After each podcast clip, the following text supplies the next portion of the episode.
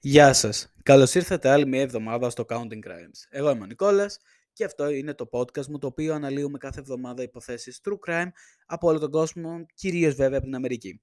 Στο σημερινό επεισόδιο και στο επεισόδιο της επόμενης εβδομάδας, τα οποία είναι τα τελευταία επεισόδια για τη σεζόν 2, το 15 και το 16, ε, για να κλείσουμε για τα Χριστούγεννα, σκέφτηκα να κάνω μια υπόθεση αρκετά ιδιαίτερη. Σε σεζόν 2 δεν έχουμε κάνει κάποιο ιδιαίτερο conspiracy και η σημερινή υπόθεση και τη επόμενη εβδομάδα, το είπα ήδη, ε, είναι ιδιαίτερη. Γιατί; Αφορά πέντε διαφορετικές υποθέσεις, οι οποίες μπορεί να συνδέονται, μπορεί και όχι, αλλά συνέβησαν στην ίδια περιοχή, που είναι φυσικά το Bardstown του Κεντάκι.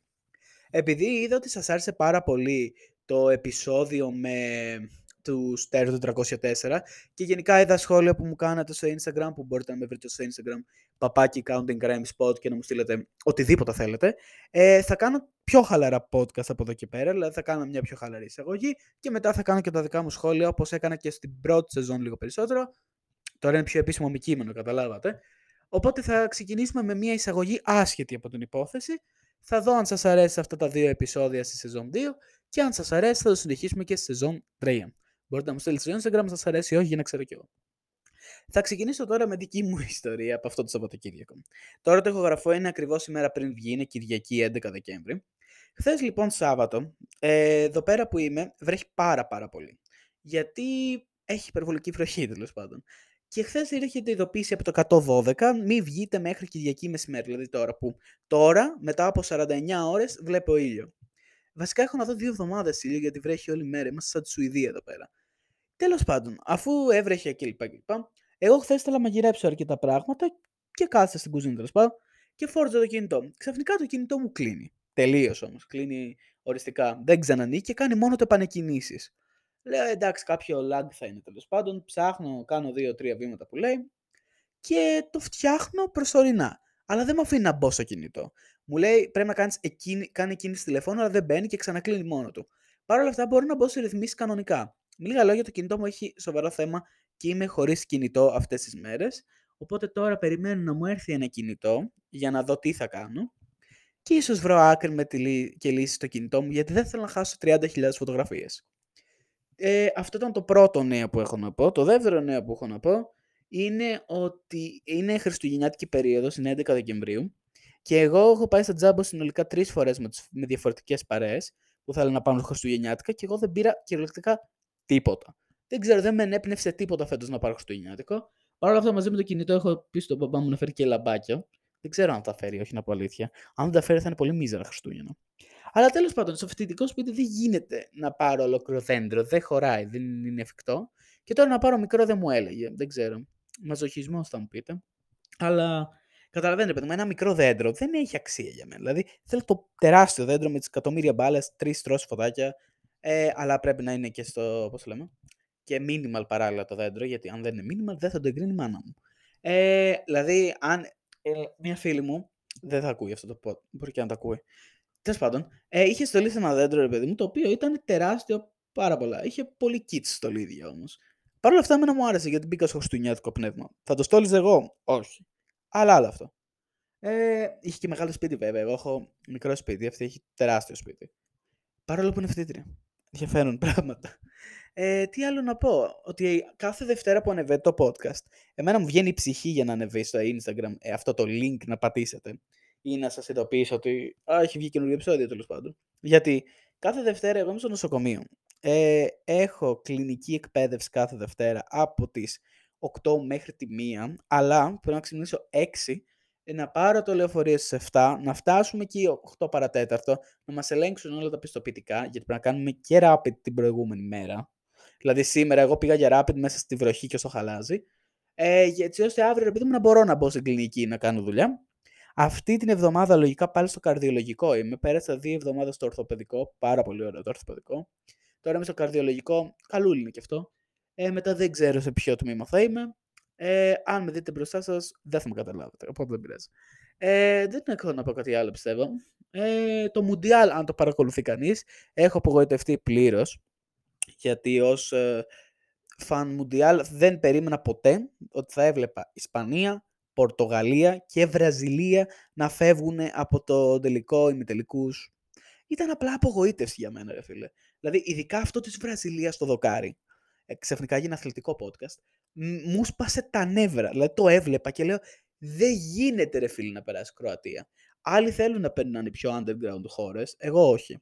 Όταν ξέρουμε ποιοι έχουν το Μουντιάλ, ε, τώρα έχει μείνει μόνο η Αργεντινή και η Γαλλία που έχω ελπίδες. Κροατία και Μαρόκο τώρα, αν το κερδίσει κάποιος από αυτούς τους δύο, θα απογοητευτώ πάρα πολύ που ανάλωσα ένα μήνα να δω Μουντιάλ. Αυτά έχω να πω. Ας ξεκινήσουμε με τη σημερινή υπόθεση και ας ξεκινήσουμε με την υπόθεση του Bardstown Kentucky Conspiracy Part 1.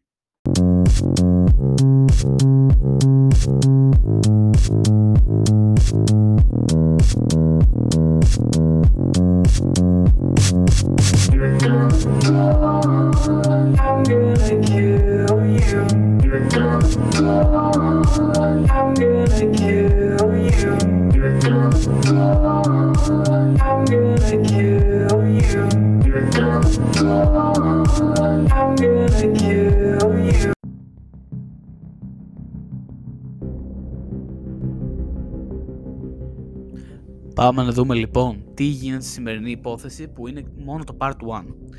Το Bardstown του Κεντάκι έχει βαθιά ιστορία, η οποία χρονολογείται από το 1780. Οι Ευρωπαίοι Αμερικάνοι εγκαταστάθηκαν στην περιοχή κατά τη διάρκεια της επέκτασής τους προς τα δυτικά και το Bardstown έγινε η δεύτερη παλαιότερη πόλη στην ιστορία του Κεντάκι. Η πόλη είχε γίνει διαβόητη για τον έναν ή τον άλλο λόγο από την ίδρυσή της, αλλά τα τελευταία χρόνια μια πιο βρώμη και ανησυχητική ιστορία έχει αρχίσει να γράφεται στο βιβλίο της ιστορίας του Bardstown. Δυστυχώς, η αλήθεια δεν είναι αρκετά ξεκάθαρη και δεν υπάρχει τίποτα που να μοιάζει με συμπέρασμα σε αυτή την ιστορία. Αλλά δεν υπάρχει καλύτερο ή χειρότερο σημείο για να ξεκινήσει κάποιος αυτή την ιστορία από τη μοιραία μέρα της 24ης Μαΐου 2013. Γεννημένος 22 Σεπτεμβρίου 1979, ο Jason Scott Ellis ήταν ο μοναδικός γιος της Pam και του Charles Denny Ellis. Μεγαλώντας στην Πατάβια του Οχάιο, είχε δύο αδελφές, τη Lacey και την Kelly. Ο Jason αγαπούσε την οικογένειά του πάρα πολύ. Ο Jason επίσης ήταν αστέρ του baseball όταν μεγάλωσε. Έπαιζε κάτσερ για την ομάδα του γυμνασίου του στο Cincinnati, το Glen East High, όπου αναδείχθηκε πρώτος στην πρώτη ομάδα της πόλης το 1998. Επειδή μπορεί να μην ξέρετε τι είναι ο κάτσερ, είναι αυτός που πιάνει την μπάλα στο baseball. Το λέει βέβαια και η λέξη. Εκείνη τη χρονιά κέρδισε επίσης το βραβείο του παίκτη της χρονιάς για το Queen City Conference. Πολύ αθλητικός τύπος ο Jason φαίνεται εδώ πέρα. Τελικά συνέχισε να παίζει baseball στο University of the Cumberlands, το οποίο τον μετέφερε νότια στο Williamsburg στο Κεντάκι. Όταν ο Jason φοιτούσε στο Πανεπιστήμιο του Cumberlands, γνώρισε μια νεαρή γυναίκα, την Amy Phillips. Και οι δύο ήταν φοιτητές και την ημέρα του Αγίου Βαλεντίνου του 2001 συναντήθηκαν σε ένα πάρτι που διοργάνωσε ένα κοινό στους φίλους. Τα βρήκαν λέει αμέσως με την Amy να διηγείται αργότερα πως ήξερε ότι ο Jason ήταν ο κατάλληλος για αυτήν από το πρώτο και όλα ραντεβού τους. Σύμφωνα με την ίδια, στο πρώτο τους ραντεβού του συνόδευε η μητέρα της Amy, που λειτουργήσε ως τυχαίο συνοδός και ουσιαστικά έκανε third wheeling, όταν η Amy έκλεισε δίπλα στο βράδυ της. Όμως, το πραγματικό πνεύμα του Jason έλαμψε όταν πήρε λέει και στη μητέρα και στην κόρη για το ραντεβού μπουκέτο με τριαντάφυλλα. Ο Bachelor. Αυτός ακριβώς λέει ήταν ο τύπος ανθρώπου που ήταν ο Jason. Ο Jason και η Amy εραβωνιάστηκαν τα επόμενα Χριστούγεννα, τις τελευταίες ημέρες του 2002 παντρεύτηκαν τον Οκτώβριο του 2004 και ο Jason τελικά υπέγραψε συμβόλαιο με την οργάνωση των Cincinnati Reds, την ομάδα baseball της γενέτειράς του και έπαιξε για το σύστημα μικρών κατηγοριών τους για ένα διάστημα μεταξύ 2002 και 2004. Ήταν η αγάπη του για την Amy και η επιθυμία του να δημιουργήσει οικογένεια που τον οδήγησαν μακριά από το baseball. Το 2004, ο Jason έπαιξε τον τελευταίο του αγώνα επαγγελματικού baseball για τους Billing Mustangs, την ομάδα της Pioneer League που ανήκει στους Cincinnati Reds. Η Amy ήταν έγκυος στο πρώτο του παιδί, τον Hunter, ο οποίος θα γεννιόταν μόλις δύο εβδομάδες αφού ο Jason άφησε πίσω το baseball. Ο Hunter γεννήθηκε με σύνδρομο Down, αλλά αυτό λέει δεν εμπόδισε τον Jason και την Amy να τον αγαπήσουν με όλη τους την καρδιά. Από εκείνη τη μέρα και μετά, ο Jason έβαλε την καρδιά και την ψυχή του στην εκπλήρωση ενός άλλου ονείρου που είχε από παιδί. Να γίνει αστυνομικός και να δημιουργήσει οικογένεια. Το νέο ζευγάρι θα εγκατασταθεί τελικά στο Bardstown του Κεντάκι, τη γενέτειρα της Amy, η οποία απήχε μόλις 40 περίπου χιλιόμετρα από όπου ε, οι δυο τους είχαν παντρευτεί στο Louisville του Κεντάκι. άρχισαν αμέσως να εργάζονται για τη δημιουργία της δικής τους οικογένειας και τελικά έφεραν ένα ακόμα γιο στην οικογένεια, ονόματι Πάρκερ. Ο Πάρκερ γεννήθηκε δύο χρόνια αργότερα. Καθώς μεγάλωνε, πολλοί σχολίαζαν ότι ο Πάρκερ ήταν φτιστός ο Τζέισον και οι δυο τους μοιράζονταν μια εξαιρετική αγάπη για το baseball. Ο Τζέισον Έλλης εντάχθηκε στην αστυνομία του Μπάρτζαν το 2006. Πάμε τώρα όμως στην 24η Μαΐου 2013. Μια μέρα σαν όλες τις άλλες για αυτή την ιδηλιακή νεαρή οικογένεια στην καρδιά της Αμερικής. Ήταν η Παρασκευή ακριβώς πριν από το Σαββατοκύριακο της Memorial Day. Οπότε, ένα παρατεταμένο Σαββατοκύριακο ήταν στο στόχαστρό τους.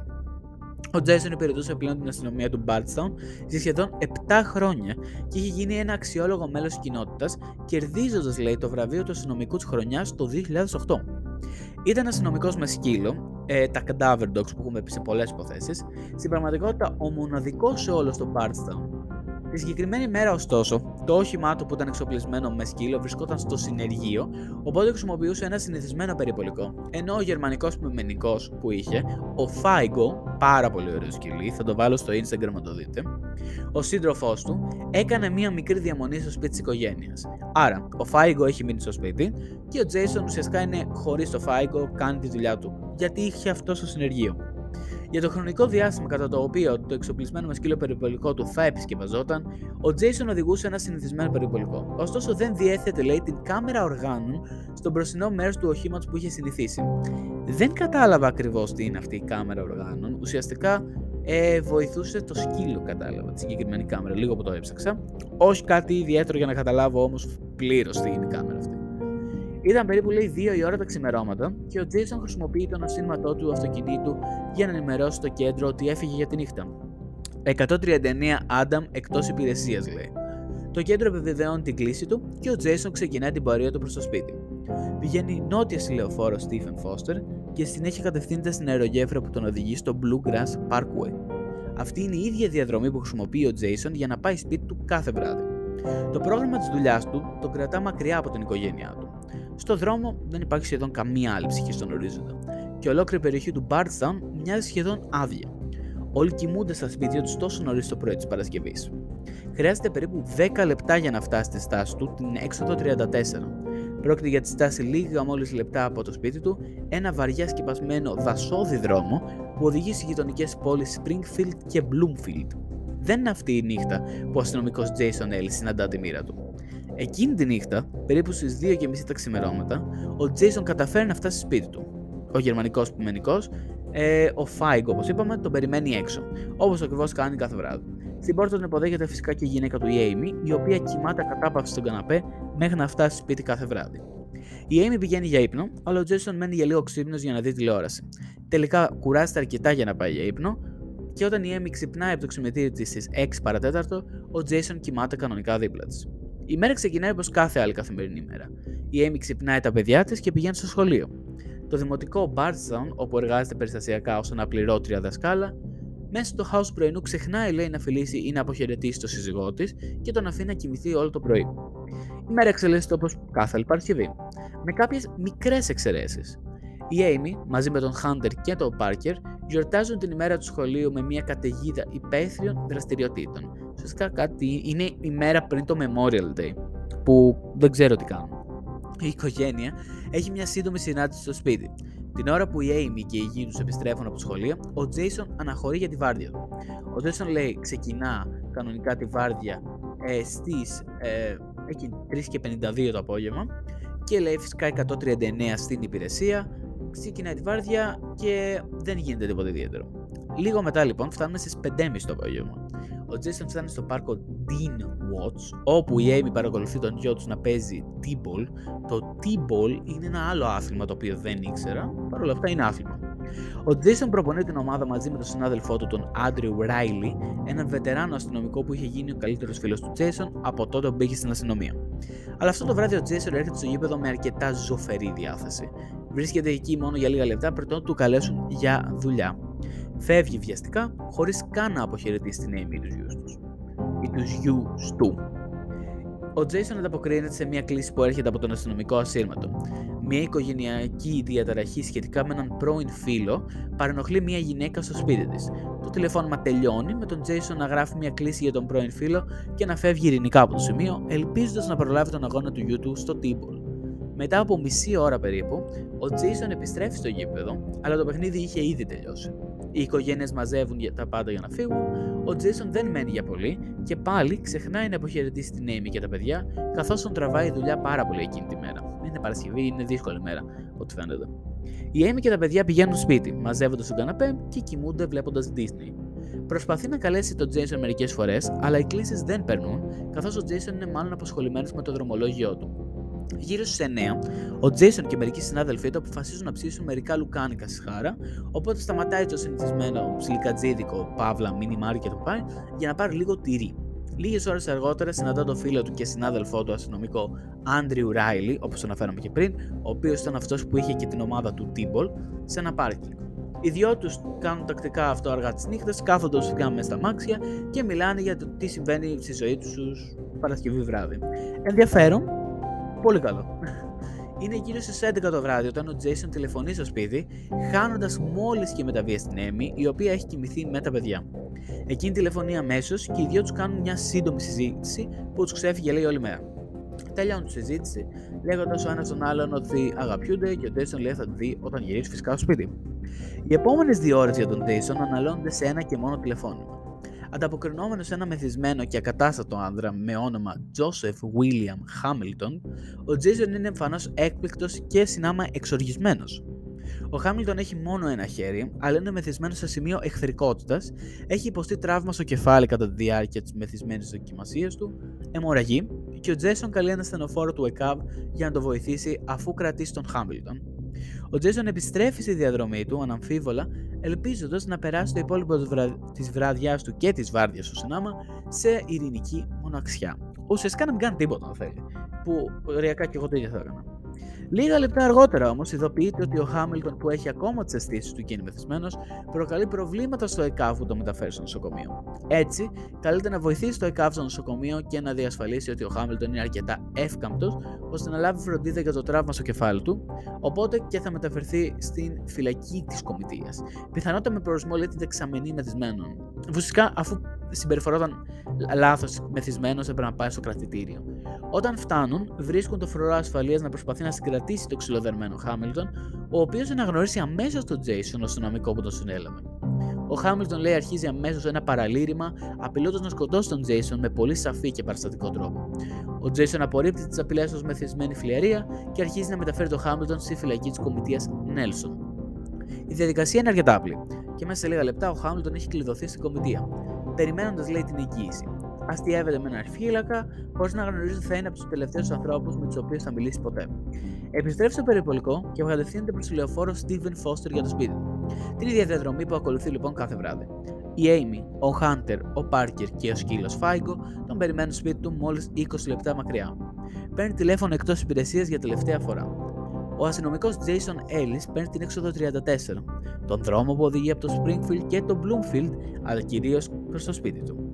Καθώς βγαίνει από τον αυτοκινητόδρομο, πατώντας πιο αργά το πεντάλι του γκαζιού, αρχίζει να πλησιάζει κάτι. Κάτι. Στη μέση του δρόμου ενός είδους εμποδίου. Αυτό που ξέρουμε για τον Jason είναι ότι δεν ήταν ο τύπος του ανθρώπου που θα άφηνε κάποιον άλλο να ασχοληθεί με το χάος. Σταματάει το περιπολικό του και βγαίνει έξω, ελπίζοντας να απομακρύνει γρήγορα το εμπόδιο ώστε να μπορέσει να επιστρέψει στο σπίτι της οικογένειάς του. Το εμπόδιο αυτό είναι μία μάζα από κλαδιά, κλαδιά δέντρων κυρίως, κάτι που δεν είναι παράξενο να βλέπεις σε αυτά τα δασόδη ε, κτήματα, περιοχές που παίρνουν για εκεί μέσα. Αλλά ενώ ο Jason άρχισε να απομακρύνει το εμπόδιο από κλαδιά και τμήματα δέντρων, μία φιγούρα περιμένει σε ένα κοντινό περβάζι που βλέπει το δρόμο. Αυτό δεν ήταν ένα τυχαίο εμπόδιο, αλλά ήταν μία ενέδρα. Όποιος τον περίμενε, όποιος είχε σχεδιάσει αυτή την επίθεση, πυροβολεί εναντίον του με μια καραμπίνα. Ο Jason χτυπιέται με τουλάχιστον δύο διαφορετικούς τύπους πυρομαχικών. Πυρομαχικά που χρησιμοποιούνται συνήθως για το κυνήγι τροκτικών και άλλων μικρών ζώων. Ο αστυνομικός Jason Ellis πυροβολείται συνολικά τρεις φορές με πολλαπλά χτυπήματα στο στήθο, στην κοιλιά, στο δεξί χέρι και στην περιοχή του κεφαλιού. Μέσα σε λίγα λεπτά είναι νεκρός, εκτελεσμένος από κάποιον που είχε σχεδιάσει αυτή την επίθεση πολύ νωρίτερα.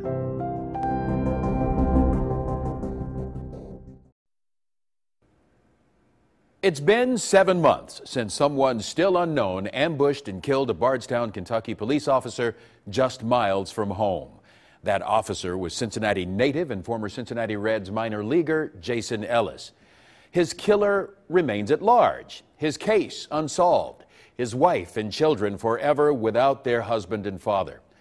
This, about more, this is about more than Jason Ellis's final moments. It's also about his first moments with the woman who is left to raise his two sons without him.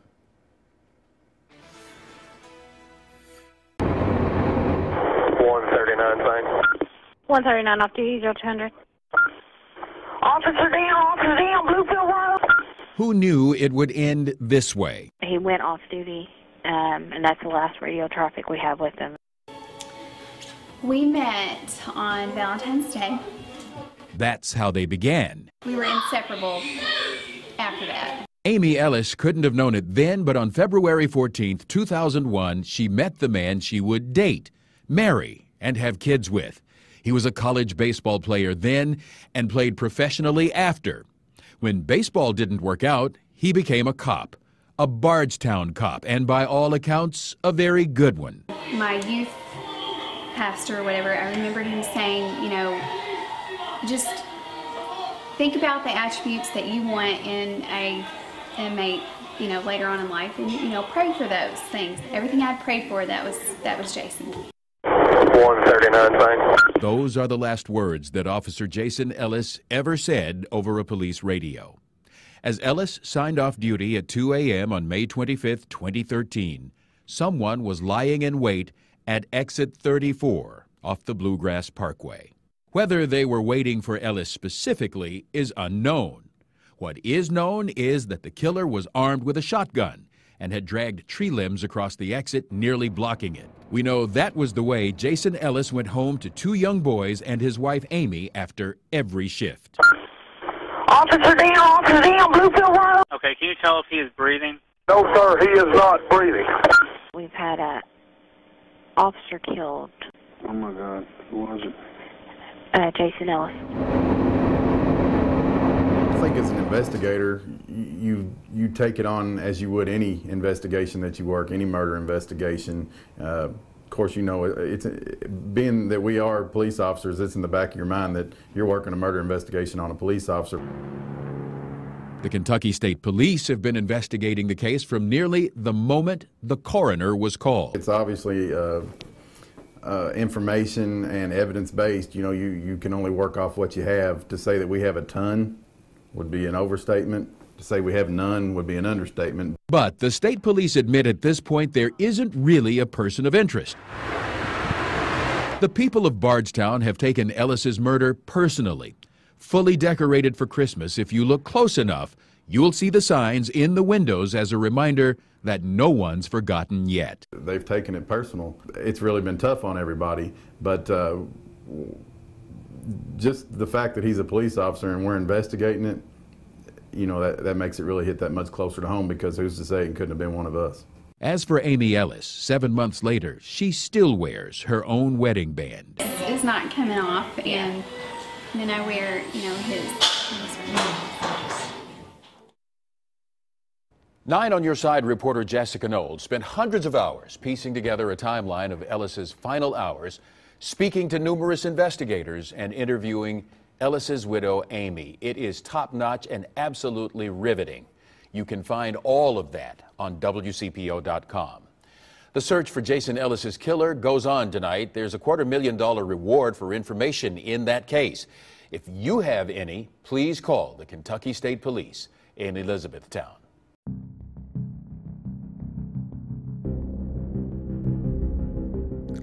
Με τον πυροβολισμό λοιπόν του Jason Ellis, ε, μαθαίνουμε μετά ότι ο πρώτος άνθρωπος που τον βλέπει είναι ο ίδιος του ο φίλος. Ένα προσδιορίστο χρονικό διάστημα αργότερα, πιθανότατα λέει μόλις 10 ή 15 λεπτά, μία, μία, ένα Toyota Corolla σταματάει πίσω από το περιπολικό του Jason. Ο οδηγός, ένας έφηβος, οδηγούσε στο σπίτι δύο μεθυσμένα μέλη της οικογένειας. Το ένα από αυτά τα μέλη, πιθανότατα η μητέρα του, του είπε να σταματήσει πίσω από το περιπολικό της αστυνομίας και να περιμένει. Ο Τσάντ Μονρό, ένας ντόπιος που εργαζόταν στο κοντινό αποστακτήριο Heaven Hill, είχε μόλις τελειώσει τη βάρδια του και κατευθυνόταν προς το σπίτι του. Έκανε στροφή στην έξοδο 34 και σταμάτησε ακριβώς πίσω από το Toyota, το οποίο ήταν σε αδράνεια πίσω από το περικο- περιπολικό του αστυνόμου Ellis. Αυτό συνέβη γύρω στις 2 και 36 π.Μ. περίπου μισή ώρα μετά την τελευταία που είχε δει ή ακούσει κανείς για τον Jason. Ο Τσάντ Μονρό αποφάσισε να βγει από το όχημά του και πλησιάζει το Toyota προσπαθώντας να καταλάβει τι συμβαίνει. Οι άνθρωποι που βρίσκονταν μέσα στο αυτοκίνητο δεν φαίνεται να έχουν ιδέα αφού έμεναν στο ρελαντί για μόλις 1 ή 2 λεπτά. Οπότε ο Μονρό είναι αυτός που προχωρά προς το περιπολικό της αστυνομίας, το οποίο έχει σταματήσει κοντά σε μια μεγάλη μάζα κλαδιών δέντρου. Τότε είναι που έρχεται σε οπτική επαφή με το σώμα του αστυνομικού Jason Ellis, που βρίσκεται στο κρύο πεζοδρόμιο μέσα σε μια λίμνη αίματος. Ο Τσάντ Μονρό τρέχει πίσω από το Toyota και λέει στους ανθρώπους που βρίσκονται μέσα να καλέσουν την αστυνομία. Στη συνέχεια αρχίζει να τρέχει πίσω από το σώμα του Jason, ελπίζοντα να τους κάνει καρδιοναπνευστική αναζωγόνηση, λογικά καρπά, ενώ παράλληλα αναζητεί σφιγμό. Γύρω στις 2 και 40 π.Μ.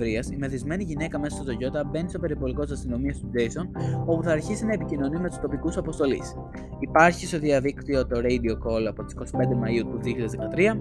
Εάν το βρω, θα το βάλω μετά από αυτό το απόσπασμα. Αν δεν το βρω, δεν θα το ακούσετε. Ο αστυνομικός Άντριου Ράιλι, ο καλύτερος φίλος του Jason και φίλος του στο γραπτό μήνυμα, είναι ένας από τους πρώτους αστυνομικούς που φτάνουν στον τόπο του εγκλήματος. Φτάνει και βρίσκει το σώμα του Jason διατριτό από κάτω που μοιάζει με χαλίκι. Η πρώτη του σκέψη ήταν ότι ο Jason είχε χτυπηθεί από αυτοκίνητο και σύρθηκε σε κάποια απόσταση. Όμως με περαιτέρω έλεγχο, διαπιστώνει ότι τα μικρά τρυπήματα και οι μόλοπε στο δέρμα του Jason δεν προκλήθηκαν από χαλίκια, αλλά από σκάγια. Μόνο όταν έφτασε στον τόπο του εγκλήματος και άρχισε να βγάζει το πουκάμισο και το γυλαίκο του ο Jason, έκανε αυτή την τρομακτική αποκάλυψη. Η οποία υποδεικνύει ότι ένα πιο σκοτεινό, πιο δυσίωνο έγκλημα έχει εκτεληχθεί λίγα λεπτά πριν την άφηξή του. Δεν μπορεί κανείς να φανταστεί το είδος του τρόμου πριν να κατέλαβε όλους. Όχι μόνο εκείνους που γνώριζαν τον Jason, όπως η οικογένεια και οι συνάδελφοί του, αλλά και την ίδια την κοινότητα. Το να εκτελείται εν ψυχρό ένας φάρος της κοινότητας, ένας πατέρας, ένας αστυνομικός, ένας προπονητή παιδιών του Τίμπολ είναι κάτι που δημιουργεί εφιάλτες. Και το να δολοφονείται τόσο κοντά στο σπίτι του από κάποιον που προφανώς περίμενε, το κάνει ακόμα χειρότερο. Αργότερα εκείνη τη μέρα, ο αρχηγός της αστυνομίας Ρικ Μακούμπιν παραχώρησε συνέντευξη τύπου και ορκίστηκε όχι μόνο δικαιοσύνη, αλλά και εκδίκηση εναντίον του ατόμου ή των ατόμων που ευθύνονται για το θάνατο του αστυνομικού Jason Ellis. Ο Jason θαύτηκε σε μικρή απόσταση από το σπίτι όπου ζούσε η οικογένειά του στο κημητήριο Highview της κομιτείας Nelson. Η κηδεία του ήταν μια τραγική ανάμνηση της ζωής του Jason με αποκορύφωμα τα πολλά δάκρυα και το γερμανικό ποιμενικό του σύντροφο Φάιγκο να τοποθετεί ένα πένθυμο πόδι πάνω στο φέρετρό του. Η Amy Ellis μαζί με τους δύο γιους του ζευγαριού και την υπόλοιπη κοινότητα άρχισαν να θρυνούν το θάνατο του Jason. Αλλά ένα επικίνδυνο συνέστημα άρχισε να εξαπλώνεται σε όλο τον Bardstown. Αν κάτι τέτοιο είχε συμβεί σε ένα αστυνομικό, υπόδειγμα τιμή σε όλη την κοινότητα, πώς θα ήταν κάποιος από αυτούς τους ασφαλείς; Και ένα πολύ πιο σημαντικό ερώτημα άρχισε να τίθεται. Ποιος ήταν ο υπεύθυνος; Δυστυχώς, ο φάκελος υπόθεσης άρχισε να κρυώνει πριν η έρευνα πάρει πραγματικά μπρος. Η έρευνα για την ανέβρεση του δολοφόνου του Jason, με επικεφαλής στην πολιτιακή αστυνομία του Κεντάκη, εξέταζε κάθε πιθανή οδό για ένα στοιχείο. Χωρίς αυτόπτες μάρτυρες ή όπλα δολοφονία για να στηριχθεί, η έρευνα έπρεπε να στηριχθεί σε μια δελεαστική αμοιβή που ήταν 200.000 δολάρια για πληροφορίες που θα οδηγούσαν στη σύλληψη. Παρά το γεγονός ότι δεν είχε κανένα στοιχείο για να προχωρήσουν, οι ερευνητές ήταν σίγουροι ότι τουλάχιστον δύο άτομα βρισκόταν στον τόπο του εγκλήματος, με βάση πληροφορίες που δεν είχαν ακόμα δημοσιοποιηθεί. Ο επικεφαλής της αστυνομίας Norman Chaffins είπε «Υπάρχουν κάποιες ενδείξεις που μας οδηγούν στο συμπέρασμα ότι υπήρχαν περισσότερο από ένα άτομο. Ένα σχόλιο του φάνηκε να πυροδοτεί ανησυχίε ότι το έγκλημα θα μπορούσε να έχει διαπραχθεί από κάποιον με στρατιωτική εμπειρία ή κάτι παρόμοιο, έναν πρώην στρατιώτη, έναν συνάδελφο αστυνομικό κλπ. Οι ερευνητές έψαξαν την προσωπική τους ζωή, ψάχνοντας για κάθε λεπτομέρεια που θα μπορούσαν να πιάσουν, αλλά δεν βρήκαν κυριολεκτικά τίποτα. Ούτε χρέη από τζόγο, ούτε προσωπικές βεντέτες, τίποτα. Η ιδιωτική τους ζωή ήταν τόσο καθαρή όσο και η δημόσια προσωπικότητά του. Ένα στοιχείο προέκυψε τις ημέρες μετά τους πυροβολισμούς όταν ανακοινώθηκε ότι η αστυνομία του Bardstown είχε λάβει μια επιστολή που απειλούσε με βία εναντίον άλλων αστυνομικών. Καμία λεπτομέρεια βέβαια αυτής της επιστολής δεν δόθηκε στη δημοσιότητα, αλλά ανακοινώθηκε ότι επικοινώνησαν με το FBI για να βοηθήσουν την εξέταση της επιστολής αυτής. Αναλυτές και πράκτορες εξέτασαν το έγγραφο και διαπίστωσαν ότι η πιθανότητα δεν είχε γραφεί από τον πραγματικό δολοφόνο συναδέλφων αξιωματικών. Ήταν ουσιαστικά μια φόλα αυτή η επιστολή. Άρχισαν στο εμπόριο ερωτήματα σχετικά με οποιονδήποτε εμπλέκεται με εμπόριο ναρκωτικών του Bardstown και τις πιθανές σχέσεις του με τον Jason Ellis. Αυτό μα οδηγεί στον πρώτο σταθερό ύποπτο που θα είχαν ερευνητές σε αυτή την υπόθεση. Μία ομάδα νεαρών ανδρών που αυτοαποκαλούνταν η συμμορία του Bardstown ή αλλιώς Bardstown Money Gang ή αλλιώς BMG. Η BMG λοιπόν υπερηφανεύεται για τις παράνομες δραστηριότητες της και τους άθλιες δεσμούς με τις εγκληματικές δραστηριότητες. Τουλάχιστον λέει το έκαναν όταν δημιουργήθηκε αυτό το rap μουσικό βίντεο. Έφτιαξαν ουσιαστικά ένα βίντεο κλιπ που δημοσιεύθηκε στο YouTube τον Οκτώβριο 13. Ο Jason Ellis, ενώ επίσης ήταν αξιωματικός σκύλων, ήταν ένας από τους πιο παραγωγικούς αξιωματικούς αστυνομίας που είχαν σχέση με τα ναρκωτικά. Αλλά ενώ ασχολούνταν κυρίως με μικροέμπορου ναρκωτικών, ο Έλλης είχε επίσης κάποιες περιπέτειες με μέλη της συμμορίας του BMG. Ο DeAndre Douglas, ο αρχηγός της συμμορίας του BMG, παραλίγο να συλληφθεί από τον Έλλης. Ο DeAndre και άλλος ύποπτος θα συλλαμβάνονταν μέσα σε λίγες εβδομάδες από τον Jason και άλλους αστυνομικούς, αλλά αυτές οι συναντήσεις θα ήταν απλώς η κορυφή του παγόβουνου όσον αφορά την αντιμετώπιση της BMG από την αστυνομία.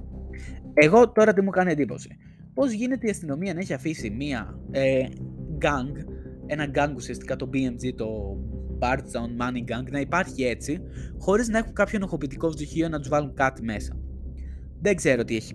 Πάει κάτι λάθος ήδη από εδώ, εγώ πιστεύω. Δηλαδή, αν έχεις μία, ένα gang το οποίο ξέρεις ότι υπάρχει, κάνε κάτι, αν δεν θέλει να πεθάνει ο αστυνομικός. Τον Αύγουστο του 2013, λίγους μήνες μετά την εκτέλεση του Jason Ellis, γινόταν ένα πάρτι στην αγροτική κομιτεία Nelson. Το πάρτι αυτό, το οποίο ήταν γεμάτο από νεαρούς ενήλικες και εφήβους, διακόπηκε από ένα απόσπασμα νεαρών που φώναζαν BMG. Οι άνδρες αυτοί άρχισαν να επιτίθενται στους παρευρισκόμενους στο πάρτι, συμπεριλαμβανομένων των νεαρών γυναικών που ήταν παρούσες. Αξιωματικοί του τμήματος του Ερήφη της Κομιτείας ανταποκρίθηκαν στο περιστατικό, συνέλαβαν δύο υπόπτους, αλλά πιστεύουν ότι εμπλέκονταν πολύ περισσότεροι από την BMG. Η συμμορία αυτή η BMG, εκτός από την επίθεση των εφήβων που διασκέδαζαν, είχε επίσης συνδεθεί με μια σειρά επιθέσεων σε ηλικιωμένους του Μπάρτσον τους προηγούμενους μήνες. Οι ερευνητέ συνεχίζουν να ασχολούνται με την υπόθεση του Jason μέχρι σήμερα, αλλά δυστυχώς παραμένει ανοιχτή και άλλη Επίσης, δυστυχώς, υπήρχε μια περαιτέρω τραγωδία στον ορίζοντα για τους αγαπημένους του Jason Ellis. Σχεδόν 4 χρόνια πριν από μετά το θάνατο του Jason, 23 Μαου 2017, ο πρώην συνεργάτης του K9, ο Φάιγκο, ο σκύλος, έφυγε από τη ζωή σε ηλικία 11 ετών. Ο γερμανικός ποιμενικό ζούσε με τα μέλη της οικογένειά του Jason και της Amy τα 4 χρόνια που μεσολάβησαν και για μήνες πριν από το θάνατό του έδινε μάχη με την ασθένεια. Ευτυχώς μπόρεσε να φύγει ειρηνικά στον ύπνο του στο μέρος που πλέον αποκαλούσε σπίτι του. Ο Φάιγκο αποτεφρώθηκε και η τέφρα τοποθετήθηκε σε μια τεφροδόχο η οποία κάθεσε στη βάση της αφόπλακας του Jason για αρκετό καιρό. Τελικά θα τα αφήσει ακριβώς δίπλα στο Jason, εδραιώνοντας την κληρονομιά του ως τον καλύτερό του φίλο. Και αυτή είναι λοιπόν η υπόθεση του Jason Ellis, που δεν έχει λυθεί μέχρι και σήμερα το ποιος τον σκότωσε και αν ήταν ενέδρα, που λογικά ενέδρα ήταν αυτό με τα φύλλα που έγινε. Την άνοιξη του 2014 είχε περάσει σχεδόν ένας χρόνος από τη δολοφονία του αστυνομικού Jason Ellis στο Bardstown. Σε όλη την περιοχή όλοι είναι ύποπτοι, όχι μόνο οι άγνωστοι, αλλά και οι γνωστοί τους. Η ίδια η περιοχή έχει πληθυσμό λίγο πάνω από 11.000 κατοίκους και οι κάτοικοι του Bardstown θα παραμένουν επιφυλακτικοί απέναντι στους γείτονες, τους συναδέλφους αλλά και άλλους συνεργάτες τους. Αυτός ο σκεπτικισμός θα συνέχιζε να αυξάνεται καθ' όλη τη διάρκεια του 2014, όταν ένα άλλο συγκλονιστικό έγκλημα έφερε τον Bardstown στο προσκήνιο των πρωτοσέλιδων του Κεντάκι ξανά. Αυτή τη φορά το έγκλημα ήταν μια άγρια διπλή δολοφονία που θα ήταν εξίσου τραγική και ακόμα πιο βάρβαρη από την ενέδρα του αστυνομικού Έλλης. Αυτή είναι η ιστορία της Κάθη και της Αμάνθα Νέδερλαντ.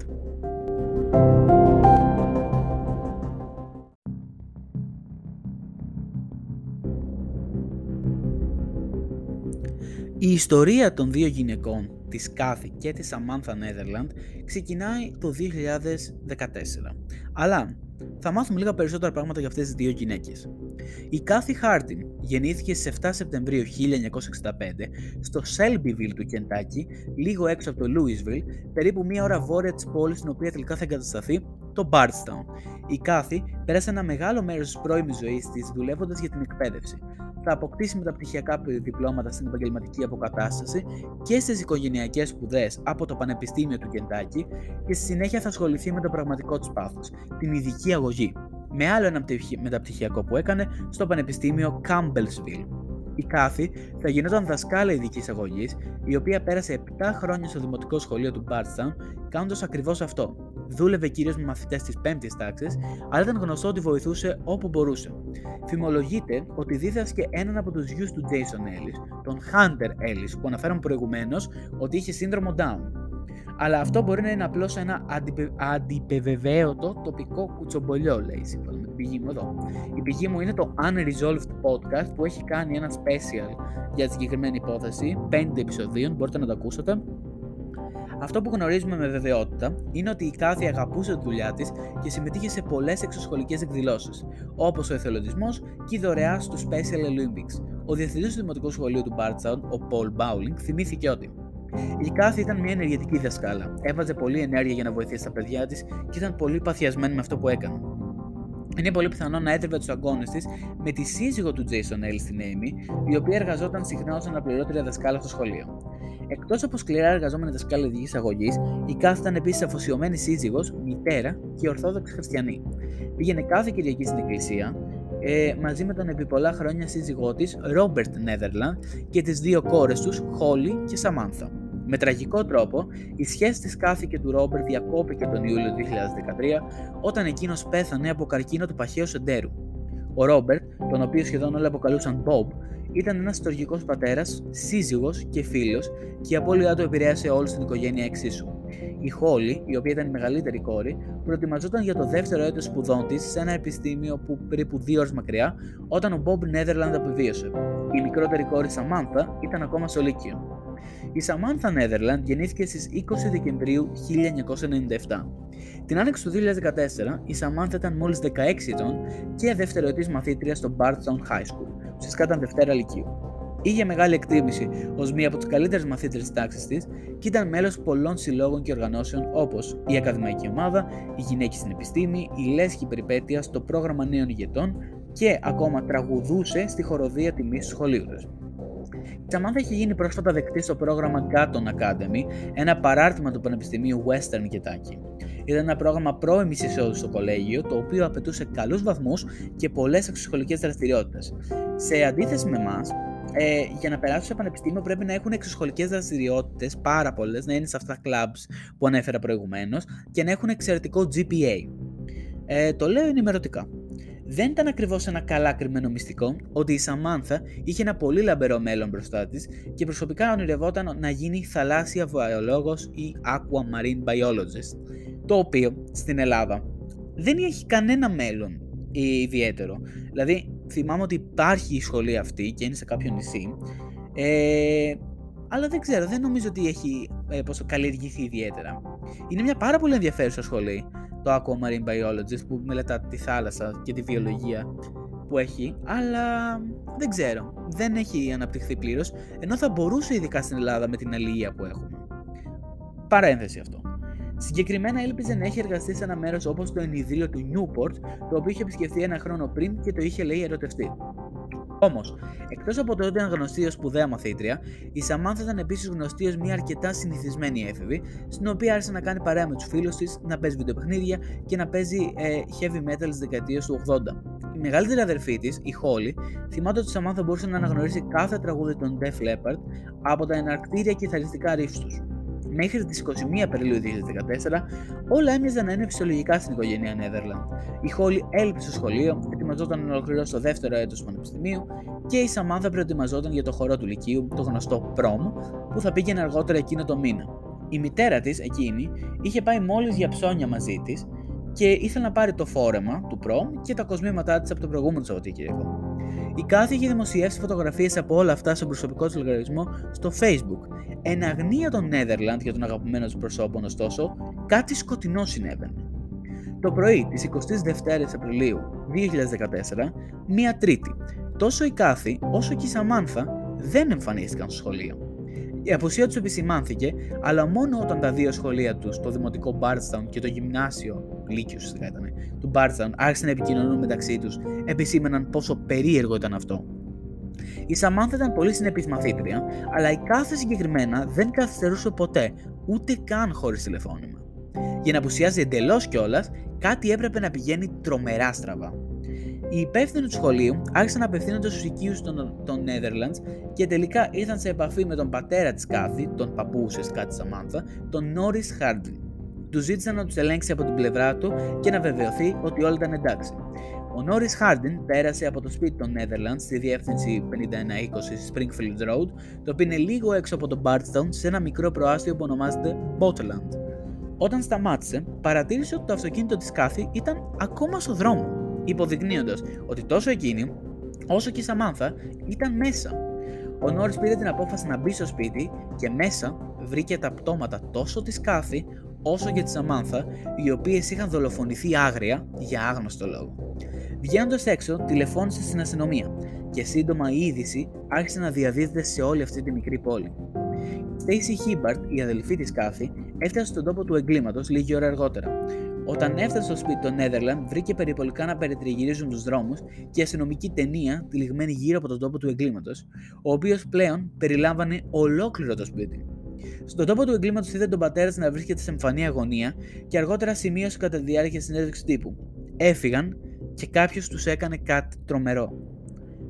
Στην απόϊχο της δεύτερης πολύκροτης υπόθεσης δολοφονίας στην περιοχή του Barthon, μέσα σε ένα χρόνο έγιναν όλα αυτά, βασικά λιγότερο, η περιοχή γύρω από τον Barthon συγκλονίστηκε.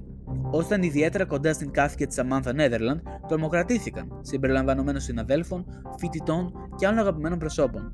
Η Ashley Smith, συνειδιοκτήτρια του 150 Quickstop, ενός καταστήματος ψηλικών περίπου μισό μίλι μακριά από το σπίτι των Νέδερλαντ, δήλωσε τοπικό δημοσιογράφο. Είναι πολύ ανησυχητικό, ειδικά σε αυτή την κοινότητα. Υπάρχουν πολύ καλοί τίμοι, σκληρά εργαζόμενοι άνθρωποι εδώ γύρω. Απλά δεν ακούς να συμβαίνουν τέτοια πράγματα. Απλά δεν το ακούς.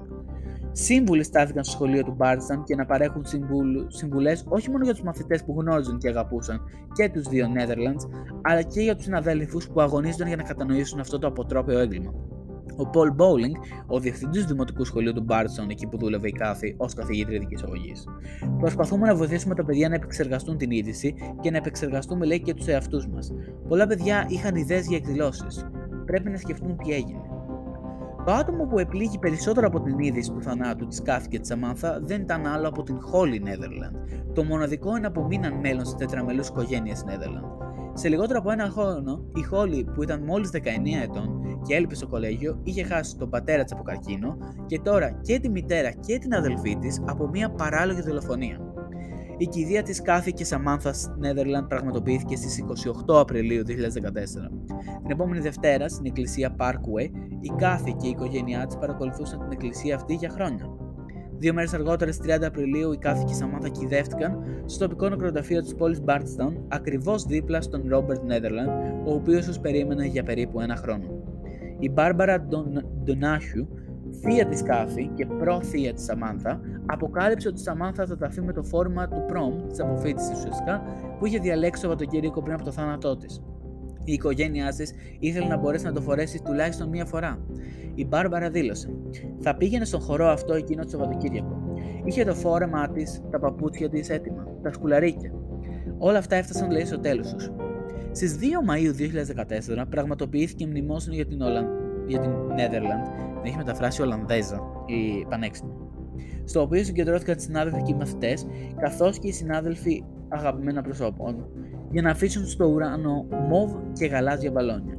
Το μοβ ήταν το αγαπημένο χρώμα της Κάθη και το γαλάζιο ήταν της Σαμάνθα. Καθώς το έκαναν αυτό, το αγαπημένο τραγούδι των Def Leppard της Σαμάνθα παρήχε το soundtrack σε αυτή την πράξη τελειότητα. Η έρευνα για τις δολοφονίες της Κάθη και της Σαμάνθα Νέδερλαντ επιβλεπόταν από την πολιτιακή αστυνομία του Κεντάκη, τον ίδιο οργανισμό που είχε ηγηθεί της έρευνας για τον θάνατο του αστυνομικού Jason Ellis τους τελευταίους 11 μήνες.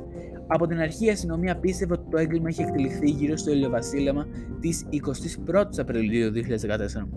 Η εκτίμηση αυτή τοποθετούσε τη δολοφονία γύρω στις 8 μετά μεσημβρίες εκείνο το βράδυ της Δευτέρας, δηλαδή περίπου την ώρα που έπεφτε η νύχτα.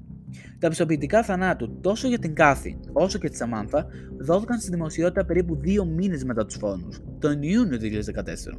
Αποκάλυψαν ότι και οι δύο είχαν πέσει θύματα μιας φρικτής επίθεσης. Η 48χρονη Κάθη είχε πυροβοληθεί πολλές φορές, αν και η αστυνομία δεν θα έδινε ποτέ στη δημοσιότητα πόσες φορές.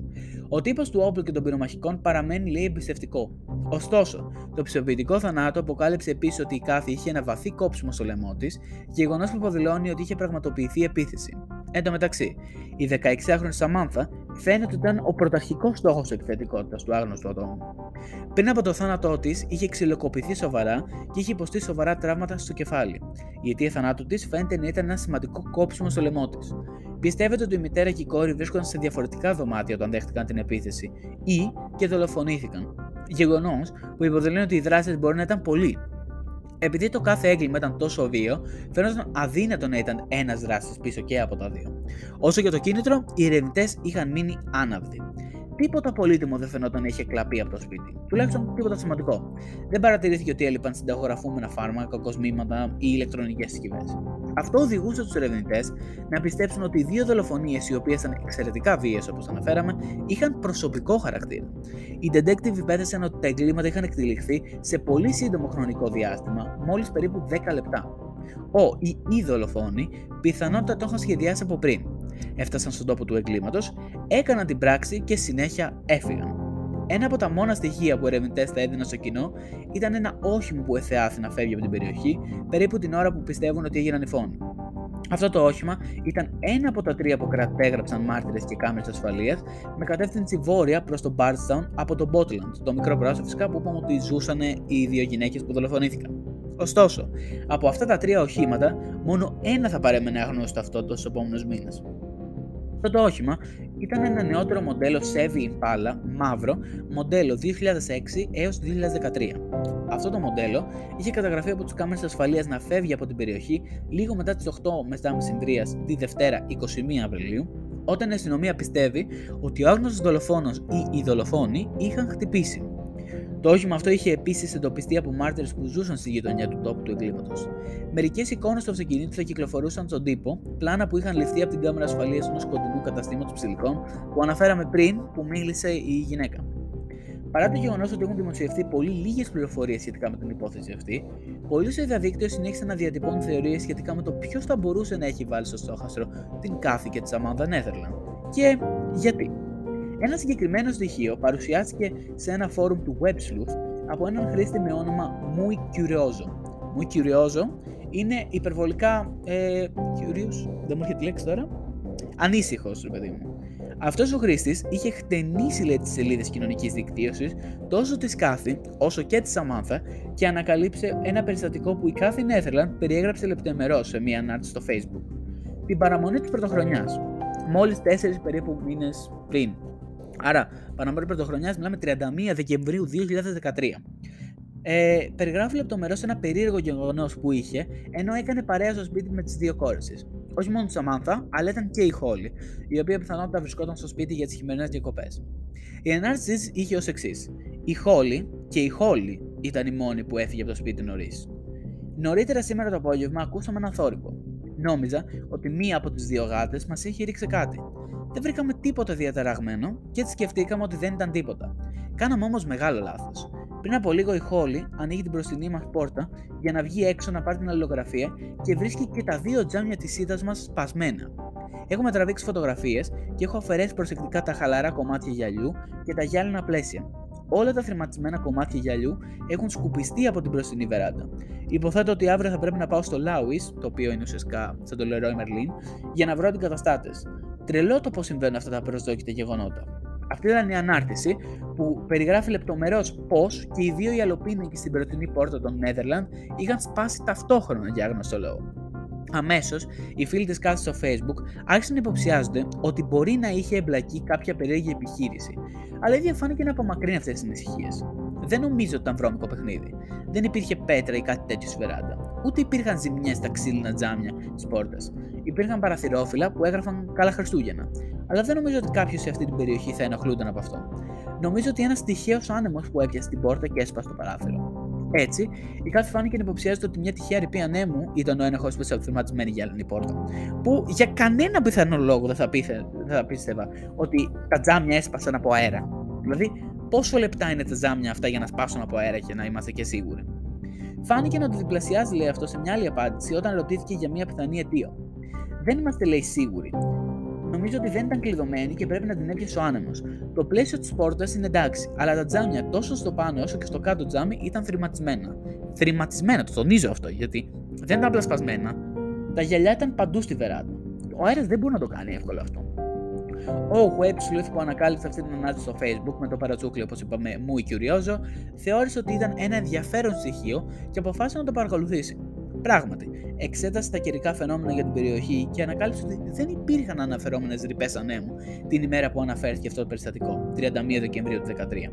Στην πραγματικότητα, στην περιοχή του Bardstown, τα καταγεγραμμένα πρότυπα άνεμου ήταν στην πραγματικότητα πολύ κάτω από το μηνιαίο μεσόωρο, καθιστώντας την ημέρα λιγότερο θυελώδη από το κανονικό. Ακόμη και αν πρόκειται για ένα τυχαίο φύσιμα ανέμου, παραμένει εξαιρετικά απίθανο να ήταν αρκετά ισχυρό, ώστε να χτυπήσει την πόρτα αρκετά δυνατά, ώστε να σπάσει και τα δύο τζάμια. Αυτό που λέω και εγώ τόση ώρα. Αν έχετε προσπαθήσει ποτέ να σπάσετε γυαλί, θα ξέρετε ότι αυτοί οι αλλοπίνακε δεν σπάνε εύκολα. Συμβαίνουν βέβαια φρικιαστικά ατυχήματα, αλλά αυτοί οι αλλοπίνακε είναι συνήθως σχεδιασμένοι λέει, να αντέχουν μια αξιοπρεπή ποσότητα δύναμης. Σε αυτό το φόρουμ του WebSleuth, οι χρήστε επισήμαναν επίσης ότι η κάθε είχε τραβήξει μια φωτογραφία της εξώπορτά την ημέρα του Χριστουγέννου, για να αναδείξει τα χριστουγεννιάτικα στολίδια που είχε βάλει ίδια. Σε αυτή τη φωτογραφία δεν υπήρχε καμία ορατή ζημιά στην μπροστινή πόρτα. Τα γυάλινα τζάμια ήταν άθικτα και τα ξύλινα τζάμια που περιέφεραν την πόρτα ήταν σε άρρωστη κατάσταση. Κάτι όμως έγινε λίγους μήνες και η σκηνή αυτή θα άλλαζε τελείως. Bardstown, Kentucky has been called the most beautiful small town in America. A killer still walks free tonight. But one ugly and horrific night changed this town forever. Things like this don't happen here. Uh, it's a, a shocking crime. Kentucky State Police say the brutal killings show signs of a personal attack. There is a very dangerous person or persons out there who have killed two innocent people in a horrible fashion. Why would someone brutally murder a mother and her daughter? I would do anything to have my family back. Holly Netherland's mother, Kathy, was a beloved wife, but her pride and joy were her two daughters, Holly and her younger sister, Samantha. She was a hardworking, hard willed, loving person. Kind and caring, sweet. She was an amazing, amazing mother. I was lucky to have her. She gave the world everything she had and didn't ask for anything in return. Samantha was passionate about school. She was an exceptionally good student. She also loved animals. She volunteered many, many weekends at her local Humane Society. Tragedy struck the family when Kathy's husband died after a brave battle with cancer. I remember standing in the hospital room with her, holding her hand, and just thinking how heartbroken I was that she had lost her husband and best friend. Less than a year later, Kathy, now a single mother, was raising her two girls while working as a special education teacher. Holly was away at college, and her little sister Samantha was so excited to be going to her first high school prom. I remember her sending me pictures of dresses, going, Holly, help me. Should I go blue? Should I go pink? Should I go purple? And she was babbling on and on about her dress, how she couldn't wait to wear it. Kathy took Samantha shopping and she found her prom dress. It was a very beautiful blue dress. They both were tickled that they had found what Samantha wanted. A few days later, Holly got a scary wake up call from her aunt. I got a call from my Aunt Stephanie saying, Hey Holly, don't want to worry you, but we can't find your mom and sister. Nobody can get a hold of them. Holly's family drove over to Kathy's house. They slowly opened the front door. Inside, horror and heartbreak. Holly will never forget the heart-wrenching phone call from her Aunt Stacy. Aunt Stacy's bawling on the phone saying, Holly, your grandfather just went in the house. He thinks they're dead. To tell her that her mother and sister are gone after she's lost her father just eight months before and that she now is an orphan. There's just no way to describe what how how horrible that was. And I remember immediately falling off my bed in the dorm, screaming and yelling and crying, God, you can't have them. You took my father. You can't have them too. When I first arrived on the scene, it was uh, obviously still chaotic. The scene was still being secured. Uh, we were still trying to figure out exactly what was going on. Kentucky State Police had never encountered a grisly double homicide like this in Bardstown. Shocking news reports detailed the horrific way Kathy and Samantha were viciously murdered. Death certificates obtained by Wave 3 News reveal that Kathy Netherland was shot several times. Her 16 year old daughter Samantha beaten multiple times in the head. Their attacker also cut their necks. I think my, my greatest fear in all of this was has always been did Kathy have to see Samantha die? And I pray and I hope that Kathy didn't have to witness that as a mother. I can't imagine the horror that Kathy would have experienced of knowing what was happening to her child and not have been able to protect her from that. There was an outpouring of love and sympathy at Kathy and Samantha's funeral. That day was supposed to be one of the happiest of Samantha's young life, her first prom. Instead of dancing the night away in a beautiful new dress, Samantha was buried in it. We buried Samantha in her prom dress. It seemed fitting that she should get to wear her pretty dress at least once. We had the caskets open for the family, and the hardest thing I've ever done is to is to look at them in their caskets. It was hard to see Samantha because it was it was very clear that, that something horrible had been done to her and she didn't look like the same girl that you know we had looked at just a week before in her prom dress. The police were baffled as to why these two people, Kathy, a compassionate and dedicated teacher, and Samantha, a friendly and bubbly young girl, were killed without mercy and for no apparent reason. That's one of the, the problems that we've had with the case is to uh, have a motive or have a reason uh, would be something that I feel like would help us in it. But uh, to this point, uh, we can't really pin that down.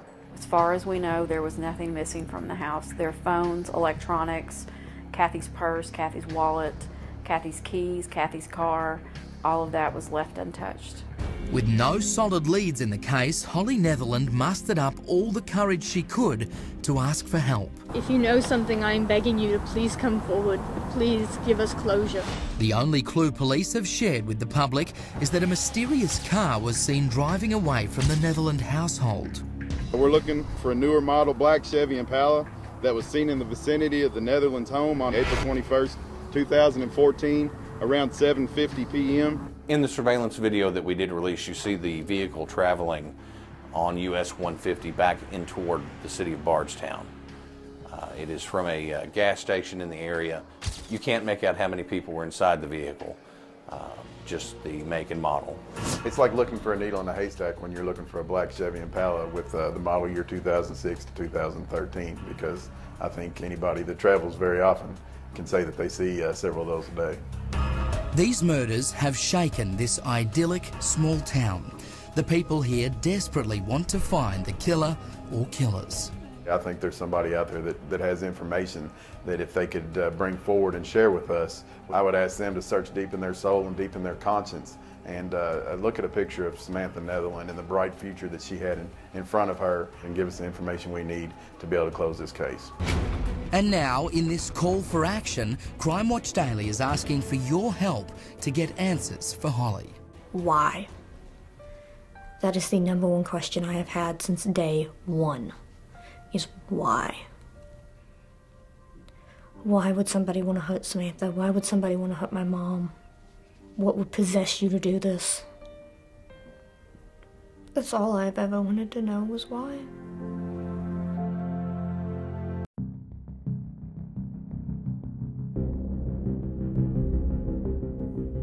Τώρα, στις επόμενες εβδομάδες που ήρθανε στην υπόθεση αυτή, ε, λίγους μήνες μπροστά θα παρατηρήσουμε λοιπόν ότι οι φωτογραφίες της σκηνής του εγκλήματος δείχνουν κάποιες σημαντικές ζημιές στην ξύλινη επένδυση ακριβώς έξω από την μπροστινή πόρτα των Netherlands.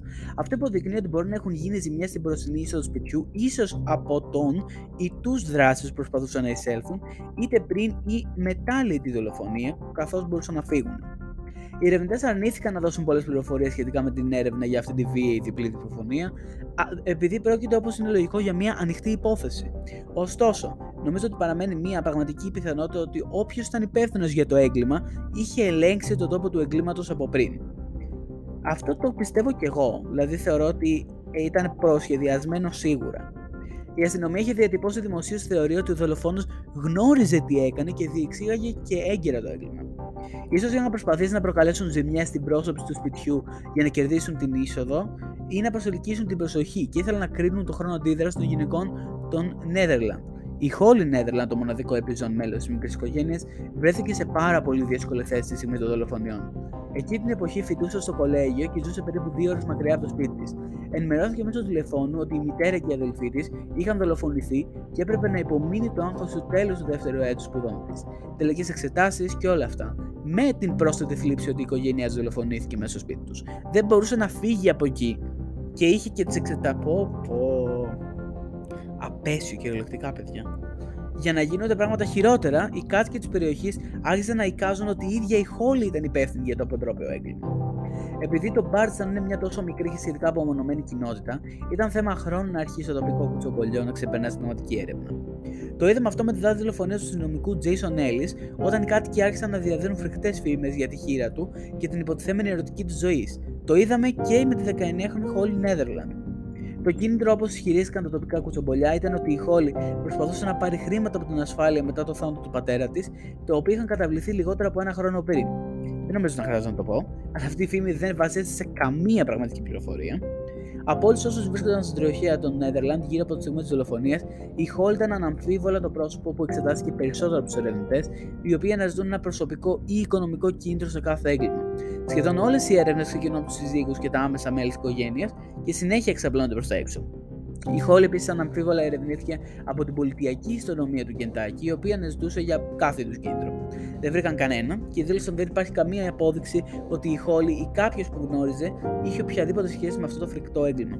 Στην πραγματικότητα, οι φήμες ήταν στην πραγμα... ε, επιβλαβείς για τη Χόλη, η οποία είχε χάσει φυσικά όλη την οικογένειά της σε λιγότερο από ένα χρόνο. Για να προσπαθήσει να βάλει τέλος στις φήμες, η Χόλη δόρισε σχεδόν ολόκληρη την κληρονομιά της, περίπου 50.000 δολάρια στο Ταμείο Αμοιβής για πληροφορίες που θα ξεκινούσαν στη σύλληψη. Το Ταμείο Αμοιβής, το οποίο ξεκίνησε από περίπου 2.500 δολάρια, εκτοξεύτηκε στα 50 του επόμενου μήνες.